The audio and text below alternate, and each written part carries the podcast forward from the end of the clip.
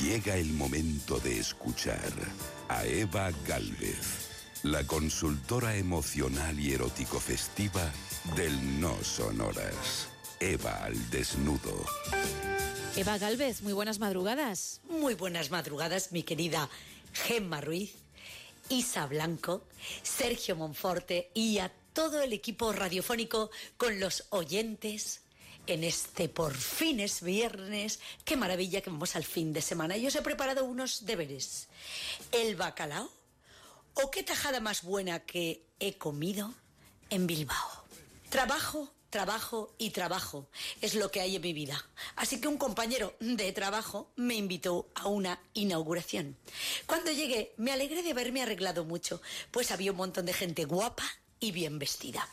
Me llamó la atención un flaquito, con un traje impecable de color gris marengo. Me flipan los hombres con camisa y corbata. No quiere decir que tenga que ver nada con las profesiones. Vosotros también podéis coger esta modalidad en cualquier momento de fin de semana o algo. Si a lo mejor tenéis otros eh, trabajos y sorprendeos vestidos de ejecutivos y como si fuerais a un super evento llevando a vuestra chica del brazo por la calle o a vuestro chico del brazo por la calle. Como digo, el flaquito tiene la barbita recortada de varios días y peladito el cabello. Yo hice lo posible por encontrar a alguien que lo conociera y justo mi compañero de trabajo lo conocía.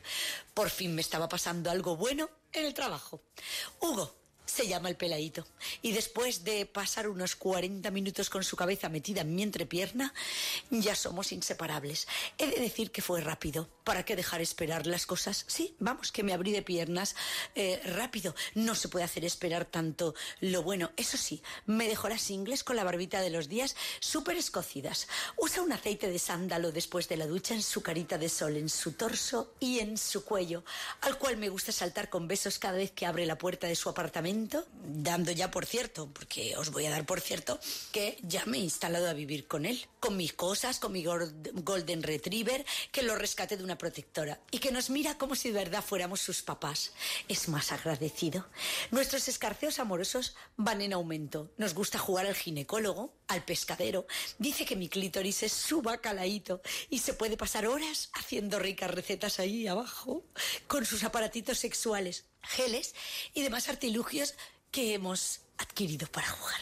Ponemos métodos anticonceptivos. No pensamos en ninguna forma todavía formar una familia. Nos estamos conociendo muy íntimamente.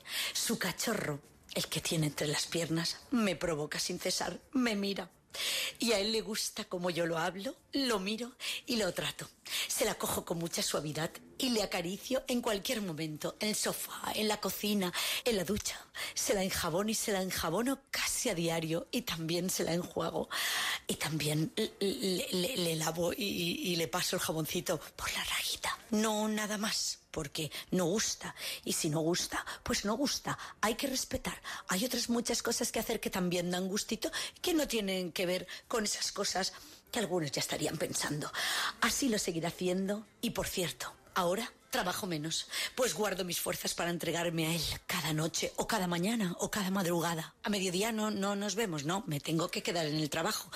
Luego, después de hacer el amor, de follar a veces también auténticamente, nos quedamos escuchando vuestro programa de radio. Es una carta que nos ha mandado Leisuri desde Bilbao. Es Aries.